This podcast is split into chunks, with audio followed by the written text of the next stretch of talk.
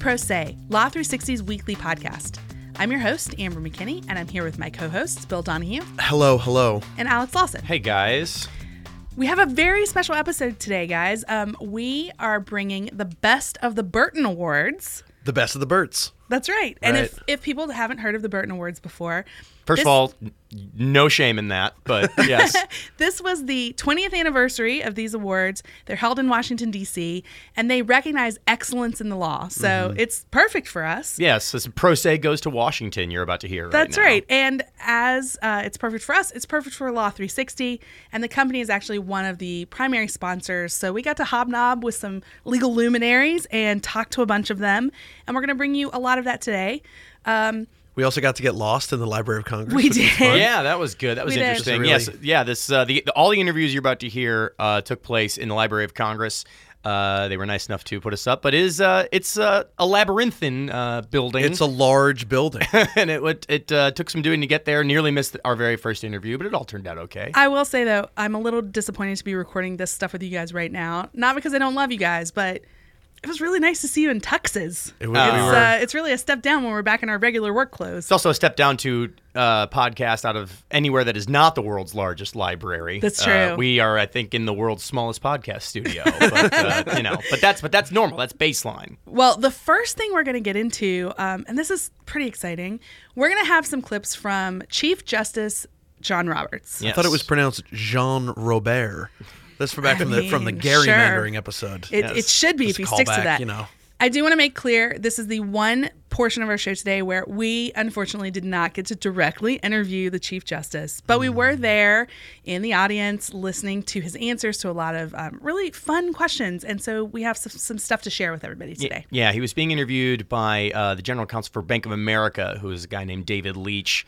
Um, seemed to be a pretty bright guy, and also they had they had clearly worked together. They they Yeah, had think- clerked together for William Yes. Rehnquist. Well, and I think the I think he had he had been an associate under him in private practice. Yes, so, yeah, yes, they yes. seem to know each other fairly well. Yeah, well. they had a good rapport, and Roberts uh, is um, a very uh, interesting and engaging speaker, um, and it was cool to hear him sort of just uh, riff on a couple different topics, both uh, serious and unserious, which we'll get to a little bit later. First one that I thought was pretty interesting was um, he was talking. Obviously, we've seen some new some new justices on the court. We've seen Justice Neil Gorsuch, Justice Brett Kavanaugh, and it, it was it was just fascinating to watch him sort of talking about what the what the addition of a new justice does to the dynamic of the court in terms of how they approach cases and uh, you know how they they go into dealing with the writing opinions and and sort of doing their jobs. I think the other eight behave better, first of all, um, because um, uh, Including think- you? including me, Oh, okay. and think a little more about what we're talking about at conference. For example, uh, I've been serving with some members of the court for 12 years and all that, and we know each other's positions and arguments on a lot of things. Uh, but when someone new is there, uh, you kind of have to pause and say, okay, I can't just say, you know, as you know, this is what I think about the Fourth Amendment in this area. You have to go and explain it to the new person a little more, and it causes you to think about it a little more carefully than you might otherwise do, and everybody else is doing the same thing. And it seems to me that at least for a while, the, the, the level of discussion kind of elevates a little bit. And of course, you're learning about the new person. Uh, now, Justice Kavanaugh is somebody uh, uh, most of us have known for a long time, and so we have some, and been reading his opinions for a long time. Uh, so we have some sense of uh, uh, how he approaches some issues, but we're also learning in conference for the first time, uh, you know, the kind of discussions we have there and learning about him. Um, and everybody, uh, Justice White used to say, as soon as a new person comes on, it changes everybody. Um, you, you suddenly have different perspectives on issues, and maybe you're no longer the one who has a particular view like this because you understand his view a little, a little better. Uh, it, it changes the whole, whole dynamic. I love a good off the cuff uh, citation to a former Supreme Court justice. Yeah, Just well, you know, any- they're all in the club Yeah. and stuff like that. Yeah, if there was a through line to the comments and you could hear it there, it's like it's easy to forget. It's not it's not just like a it's not just a learning machine that cranks out Yeah. important legal opinions. There's human beings and they interact with each other, and that was interesting sort of look into how uh, you know how getting new blood in there kind of forced them to reevaluate and stuff like that. Um, the other uh, one the, the the the next one we're going to hear um, is something that I know as you know when when we're trying to cover the court. Uh, especially like sort of high court cases. One of the things that we in you know journalism are always talking about is like, oh, there's a new amicus brief filed, and I, I know I'm always thinking about like how, how how how important is it that some that some trade association filed filed an amicus brief? Especially since we often see on the docket there can be dozens. Dozens, yeah, yeah. Spoiler alert, not very. yeah. John, yeah, John Roberts also has some thoughts on the matter. Let's hear it. I think they have to be um, focused. Uh, we get a lot of amicus briefs that are filed more for the benefit of the organization filing them than for us. So they can say to the members, okay, we're the association of X. We filed a brief, and it says, you know, the same things that the party's brief says, but we're in there, they're fighting for you. That, that's not worth very much at all. Um, if you have a brief, for example, some members of the court are very interested in the legislative history of statutes, others are not. So it's for a party filing a brief, you may not want to spend as much time on that as on other things. Um, but if you have an amicus and it basically says this is what we're presenting, the legislative history of this statute for justices who are interested, that's very valuable to have that. Or a brief uh, from people in the industry that sa- uh, says this is what we think the impact of this ruling is going to be on our, on our particular uh, industry, a brief from the uh, labor organization saying you have this particular case about this employment issue, this is what we think the effect will be more generally. Um, uh, things like that. If it's a, a, technologically challenging case, and we do get those, a brief that says, all right, we're going to explain the technology, you have this patent issue, here's a fuller explanation of how this actually works, because people might be interested in that. So an amicus brief that's focused like that and identifies it. This is, you know, this is what we're going to talk about can be, can be very valuable. Mm-hmm. But so, one that just repeats the arguments that have already been made is a waste. If you're playing the drinking game at home, we got a patent law, so uh, drink up. I was just going to say that. I was going to say he's it's the chief justice talking about amicus briefs. He mentions patents. I mean, this was the perfect event for me. It was good too. Uh, I mean, it was obviously a very candid moment. It was very interesting to hear uh, the ju- the justice talk about that aspect of of the procedure of Supreme Court case, but. Um, amicus amicus is another is one of those oh, fun right. legal uh, how Yeah. do you say it kind Yeah. of terms. So it's uh, it was fun to hear the the chief justice. We know where he comes down on that one. Yeah. Well, the other thing he weighed in on kind of ties back to what we were talking about about who was interviewing him, and they were talking a bit about the Supreme Court bar, then and now, as an idea. Um, and the justice had some thoughts on um, whether or not things have improved over the over the years. The bar uh, today is very, very good. Um, uh, I, you know, I almost wish I could be a little more curmudgeonly and say, you know, not like back in my day or something, but they are very good. It's a more specialized bar. Uh, in the 1980 term, I think there were three people, other than the government uh, lawyers, who argued more than one case. Now it's very, very common to have people appearing before you typically who've argued 20 cases or 50 cases or at least a dozen cases. It's very rare to have a case where you don't have a multiple, uh, uh, uh, an advocate with multiple arguments. A lot of great experience, which is valuable. And the same thing with the writing. The briefs are by and large very, very well, well done. Uh, and it, it's good for us. We see people on a regular basis. We know that they're trustworthy if they are, and if they have done something we think was stretching it a little bit, it takes a long time to get that sort of blot uh, off, uh, off your record. I, I will say we, I I don't know about the others, but I certainly, it's a, l- a little nostalgic for the, you know, sole practitioner from a small town with his beat up briefcase to come before the court. And, um, but it just takes so much to do a good job at the court. and It's very hard uh, for that to happen. Yeah. Um, you he- hear Roberts mention that 1980 term, Mm-hmm. and just for anybody who like tuned into that, that's when he and the Bank of America GC were clerks together in Yeah. the court, so they got their first exposure to what kind of practitioners were coming Yeah. to argue. It was funny to hear him mention that he was nostalgic for the you know the the, the solo practitioner making his way, taking his case to the Supreme Court. Um, the Brunetti case, which we're all waiting for, the the uh, profane trademark Mm-hmm. Oh, case. Um, that was a sole practitioner pr- uh, arguing that case on behalf of this little clothing designer who wanted to you know the wanted to make the curse word as a brand name. Um, and he had a tough time. They they they questioned It's him hard. very yeah yeah. Yeah. So all of that was really interesting. But then there was a, a moment that I, in particular, wanted to share because you sometimes wonder about the writing of the justices, how they get their style. And he had a really good answer for who he's writing for.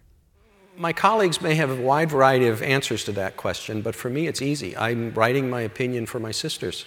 They're, they're three very intelligent individuals who are informed about what's going on, but they're not lawyers. Um, and I want, uh, you know, the intelligent layperson uh, who's interested in the, uh, uh, you know, the important legal developments of the day to be able to pick it up and read it. Um, and uh, no matter how technical the case, I mean, if it's a technical bankruptcy case, um, I want to be able to explain what this issue is about. Uh, and I, I, used to do it with briefs. I would give it to uh, someone who was working with me on the, uh, uh, in the area, but not on the particular brief. And I say, okay, read this brief, read through it once, and at the end, you ask them, well, what's it about? What are the arguments on either side, and who should win?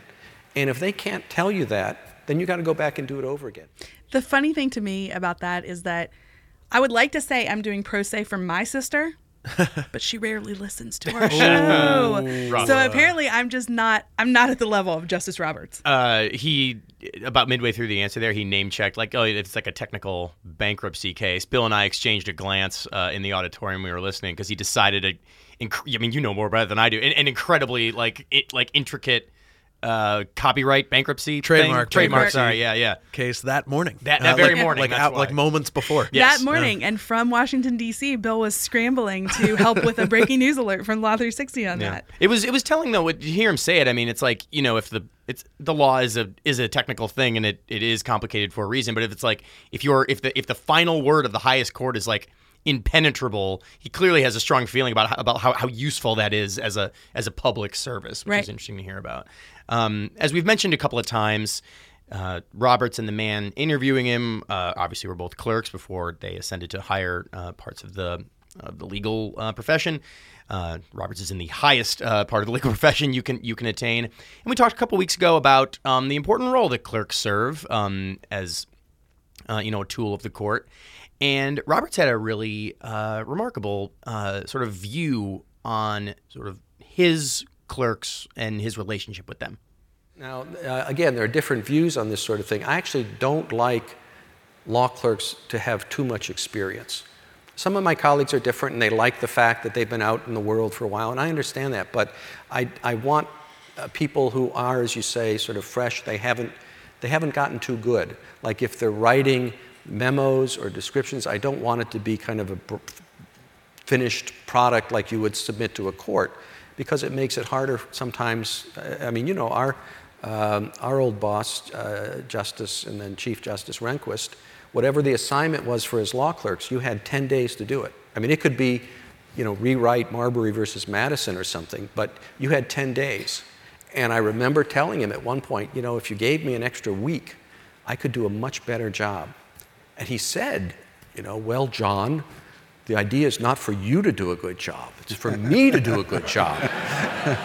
and I think I would do a better job if you got that to me on time. Uh, and there was a lot of wisdom in that. You, you don't want someone who does too good a job. It doesn't kind of leave much room for you to do what you're supposed to do. I love that clip for a few reasons, but one of them is he made jokes like that throughout his remarks. Yeah. Um, really got some genuine laughs out of the crowd, which I wasn't quite expecting, but it really made it a joy to listen to him talk about the court. Yeah. Yeah, it was good, and we will hear some of the uh, some of the more uh, humorous bits a little bit later. Um, but uh, we do have some interesting other interviews that we actually conducted ourselves uh, that we can get to now.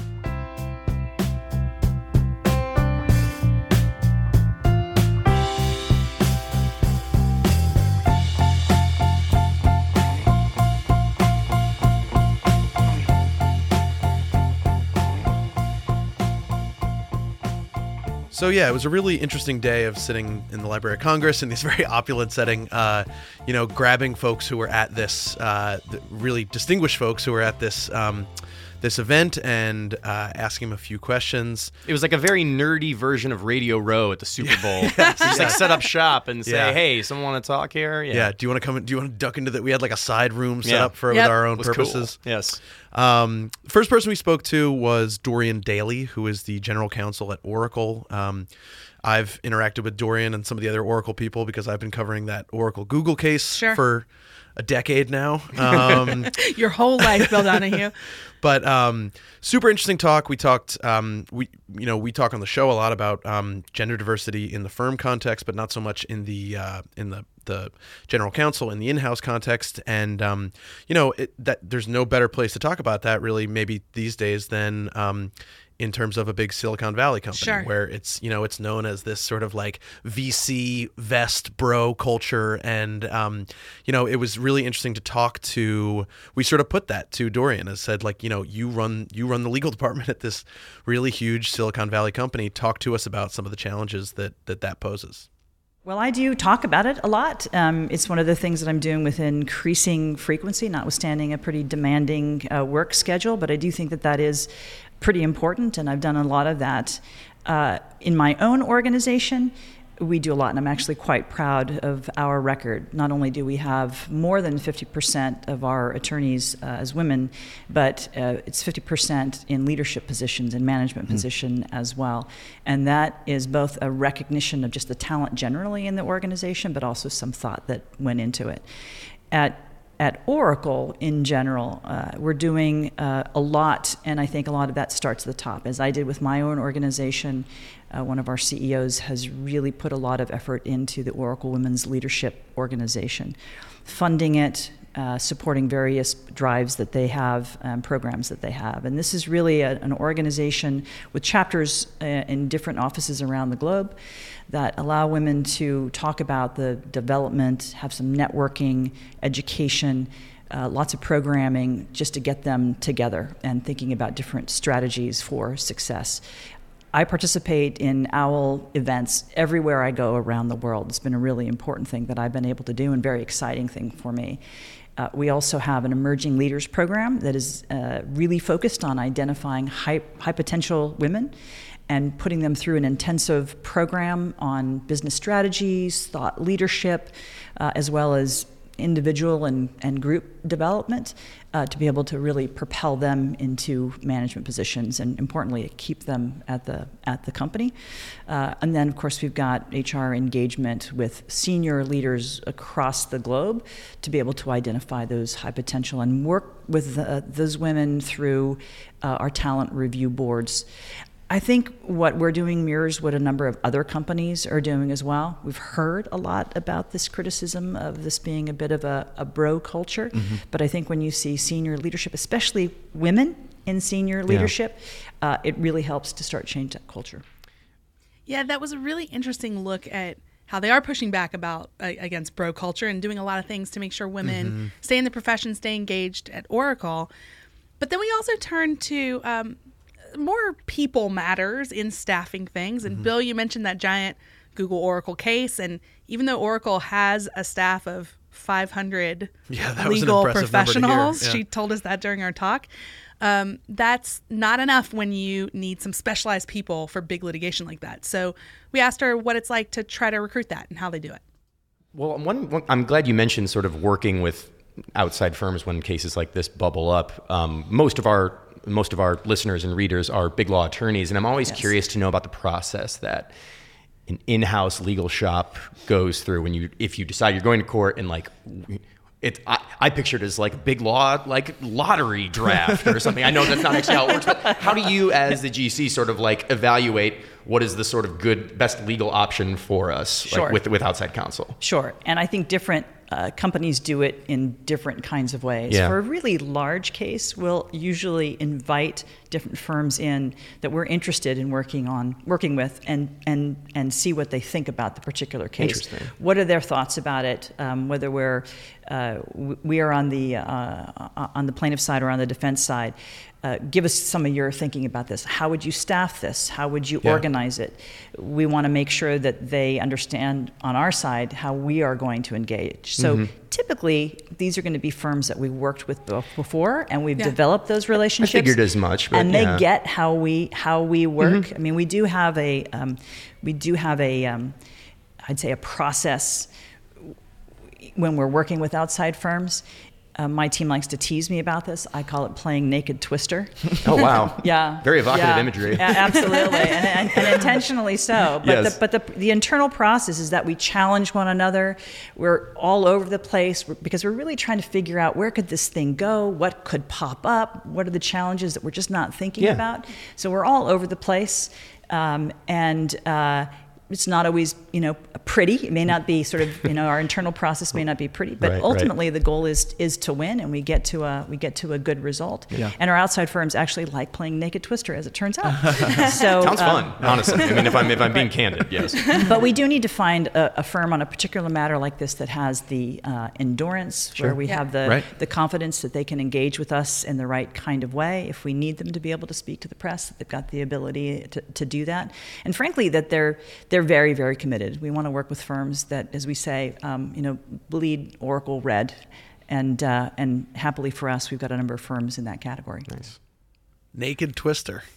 It's the I mean, headline. I mean, it's the headline. Uh, yeah, I mean, it, fascinating. I mean, that was very, very humorous, but a fascinating look behind the behind the uh, behind the curtain there. Yeah. Just because they just obviously a lot at stake uh, when tech companies go to litigation. And of course, they take their outside counsel pretty seriously. Um, the next interview that we conducted uh, was with a man named Ivan Fong, and he is the general counsel for 3M. Uh, I'm actually, I actually told producer Steve today, I'm mad because I forgot to ask him as something of an icebreaker question what his favorite 3M product is because they make Oh, one billion consumer They do product. a ton. you should have written a post-it note to remember that. I know. and then I and then I mean it has adhesive, but just to be safe, I could tape it with the huge two inch, uh, you know, plastic, uh, you know, packing tape. That's good. Right. Um, but uh, we did have a very serious conversation with him about uh, sort of mental health issues as it applies to the legal industry and burnout and things like that. And he had uh, th- that's something his company's taken very seriously, and he had some uh, some interesting thoughts on it. Um, you know, 3M, you have uh, drafted this, um, you know, uh, ABA uh, well-being pledge, and we write about this. This manifests in a lot of different workplaces, but we cover the legal industry, and um, I just wanted to uh, we wanted to talk to you about like why this was like a priority for you in the company.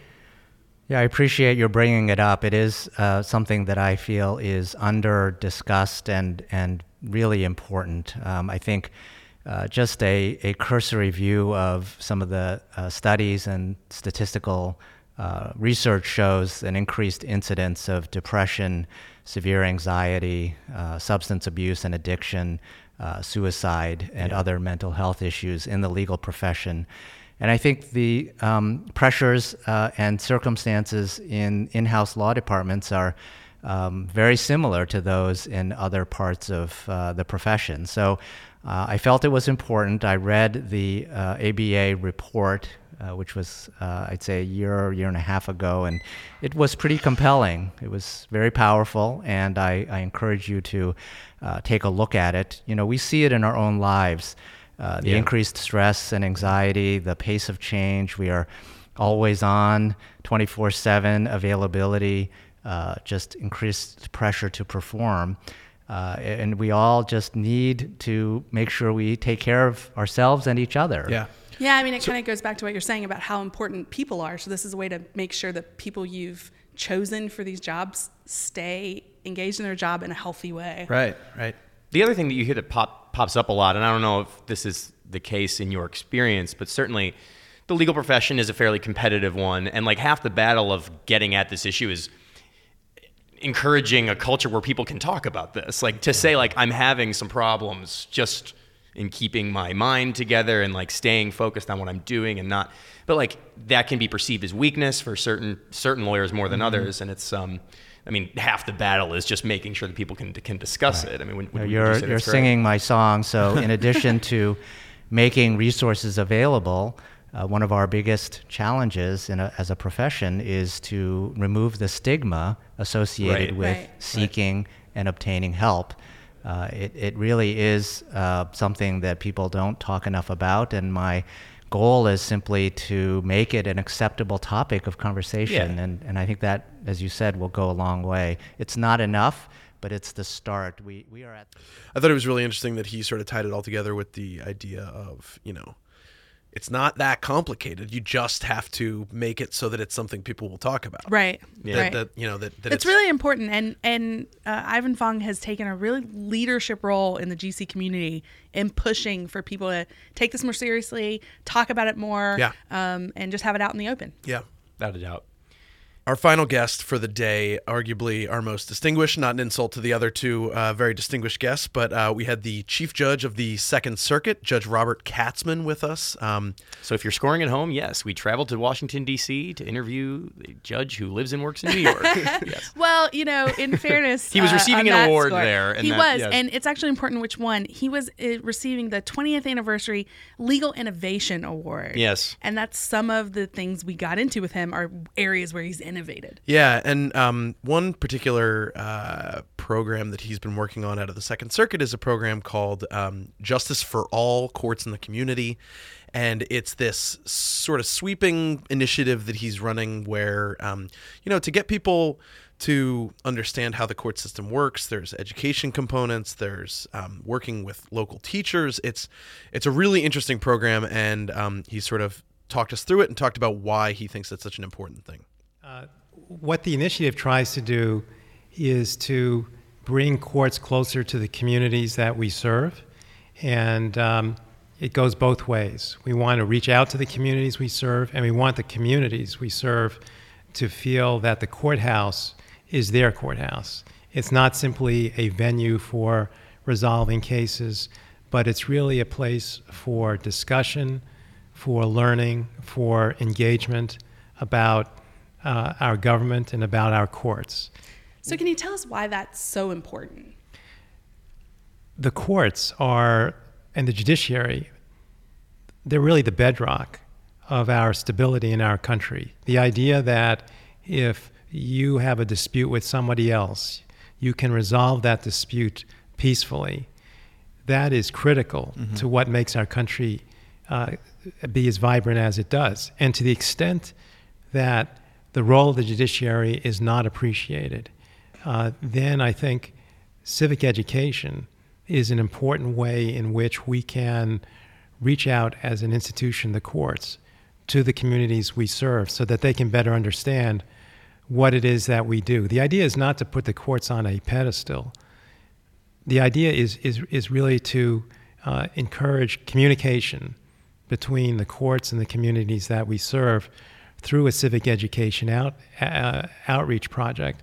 You know, when you consider the, uh, some of the basic statistics, you know that we've got a problem. Yeah, I was going to ask about the impetus for it. Did you sense a drift, you know, between the courts and the communities they're ostensibly supposed to serve? The public, for example, college graduates, take college graduates, Yeah. 10% of college graduates think that Judge Judy is a Supreme Court justice. That's so sad. It's tough. It's a tough stat. Hard. Yeah. and a third of, uh, of, our, uh, of our people, uh, of our fellow Americans, Yeah. uh, can identify uh, a single branch of government. Um, only a minority of uh, our citizens can say anything about the Bill of Rights or the First Amendment. They know so little. And how can we expect our uh, citizens to understand our Constitution Yeah. if they know so little about it? Yeah. Do you feel um, that the need for this has grown over the last few years as we've seen, you know, we've commented on it from our end, uh, uh, from the media end, where we'll see judges are identified by the political party that appointed them, and, and there's an increasing sense of politicization of the legal system. Do you think that an understanding of, of, of the role that the courts play is, is more important now than, than ever?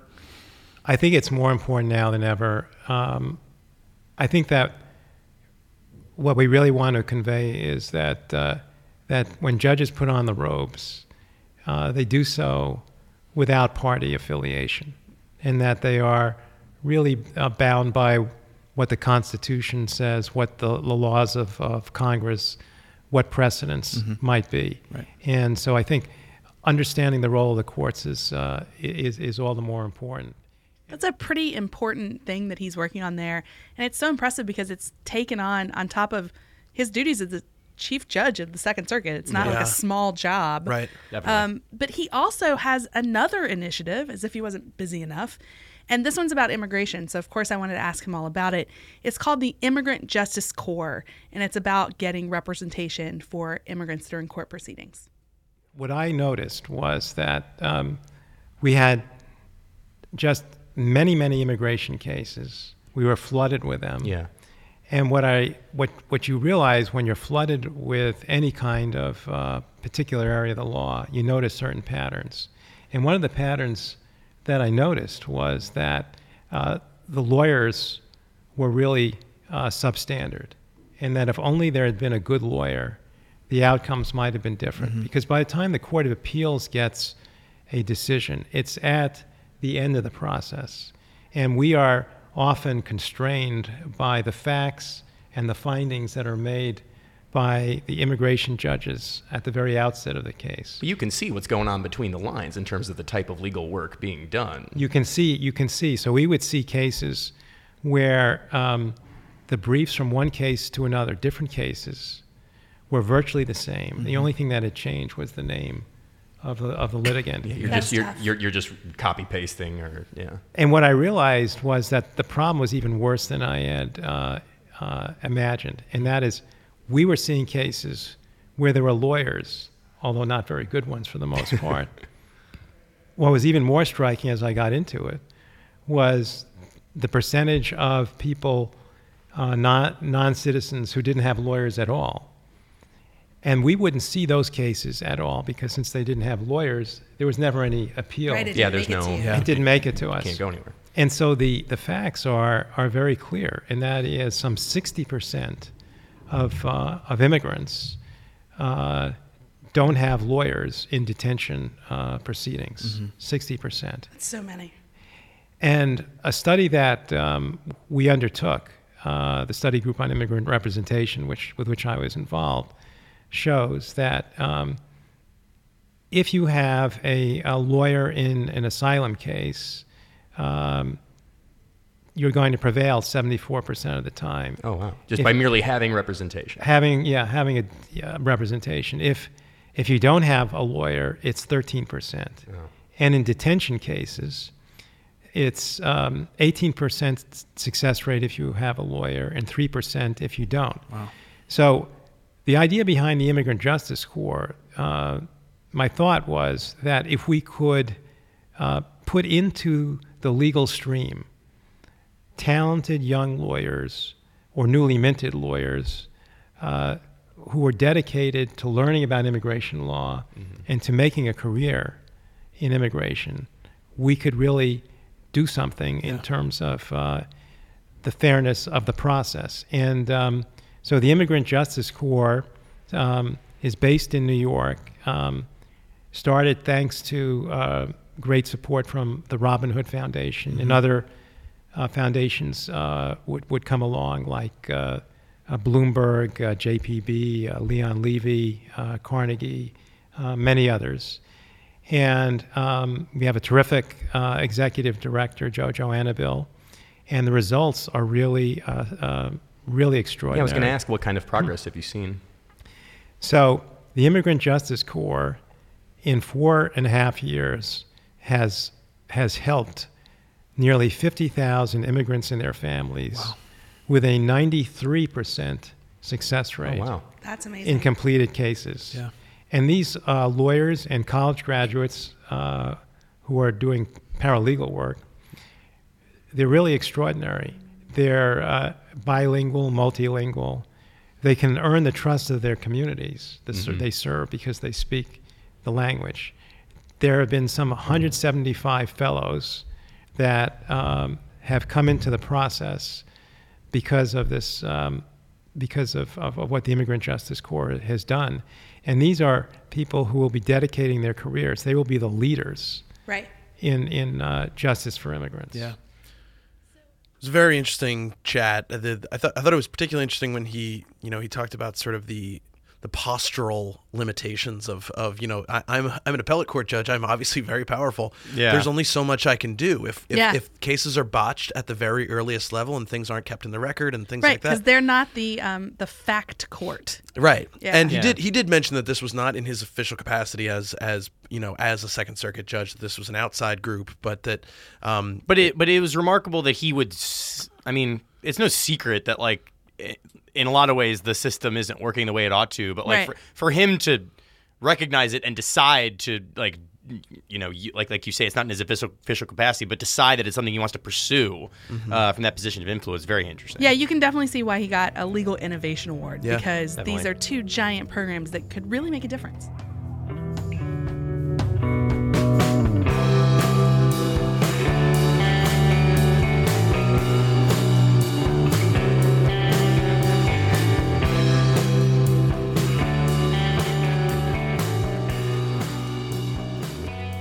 Like to end our show with something offbeat, and believe it or not, even in a show structured based on all of these great talks at the Burton Awards, we have some stuff that was light and fun, and it's from Chief Justice Roberts. These are the John Roberts B sides here. Uh, the uh, the real crowd pleasers. Yeah.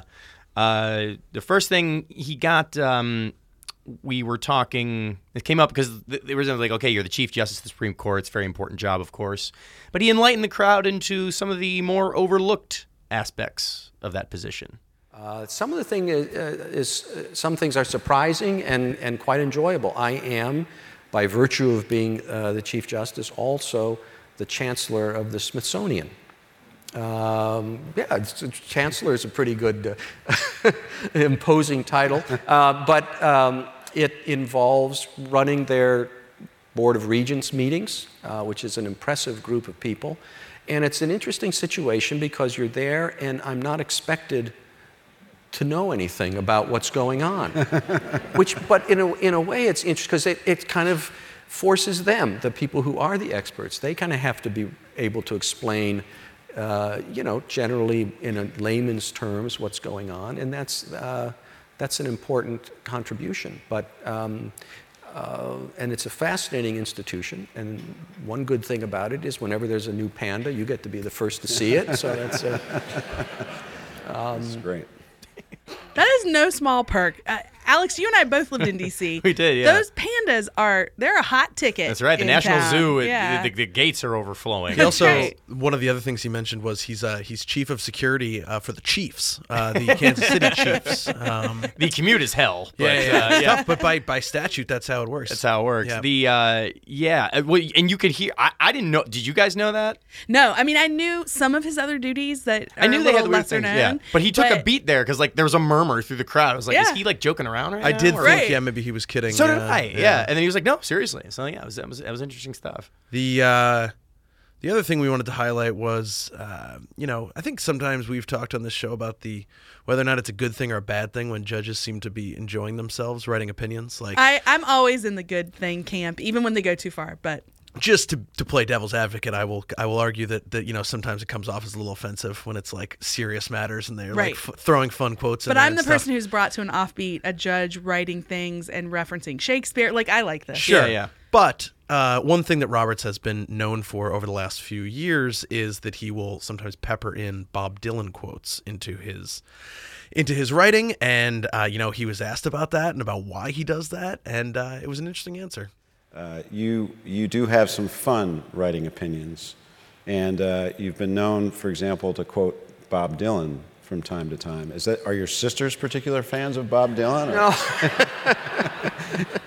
no, but So, uh, are, are you? Uh, so we were talking about this ahead of time, and the Chief Justice pulled out a big, thick book out of his stand-up desk that was the complete lyrics of Bob Dylan. So, um, this is not just a passing fancy of yours. You, you uh, have done this from time to time. What's, what's the Bob Dylan connection?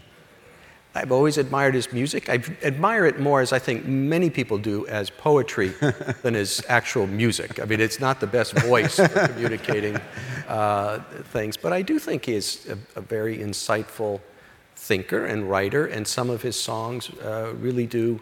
Uh, do appeal to me, and and I don't go out of my way to do it, but sometimes it just expresses the thought perfectly, and you may as well put it in the opinion. Um, I wrote an opinion on standing. You know, does a person have a particular uh, tangible injury in the case? And you know, when you ain't got nothing, you got nothing to lose.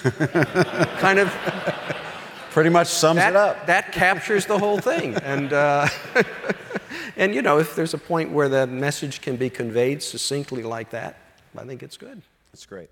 Uh, yeah, Roberts is in like full like like full boomer mode there, which is kind of interesting to see. was- And it actually got me thinking about when we get around to the time when there's like a millennial Supreme Court Ooh. justice, if there if he'll It's gonna be, like, all Taylor Swift. or like Father John Misty or something on there. So that, that that's something to look forward to if nothing else. It sure is. And that was the final thing that Roberts talked about. It seems like a good final place to end our Burton show. I think so. I hope everybody liked it as much as we did. We had a great time going was down awesome. and talking to some really impressive people. Thanks for being with me today, guys. Thanks, Bill See you again next week, guys. and Alex. Thanks. We also want to thank our producers, Kelly Marcano and Stephen Trader, and our special guests this week, Dorian Daley, Ivan Fong, and Judge Robert Katzmann. Music for the show comes from Silent Partner and Little Glass Men. We'd love if you subscribe to us and leave us a written review. It helps others find Pro Say.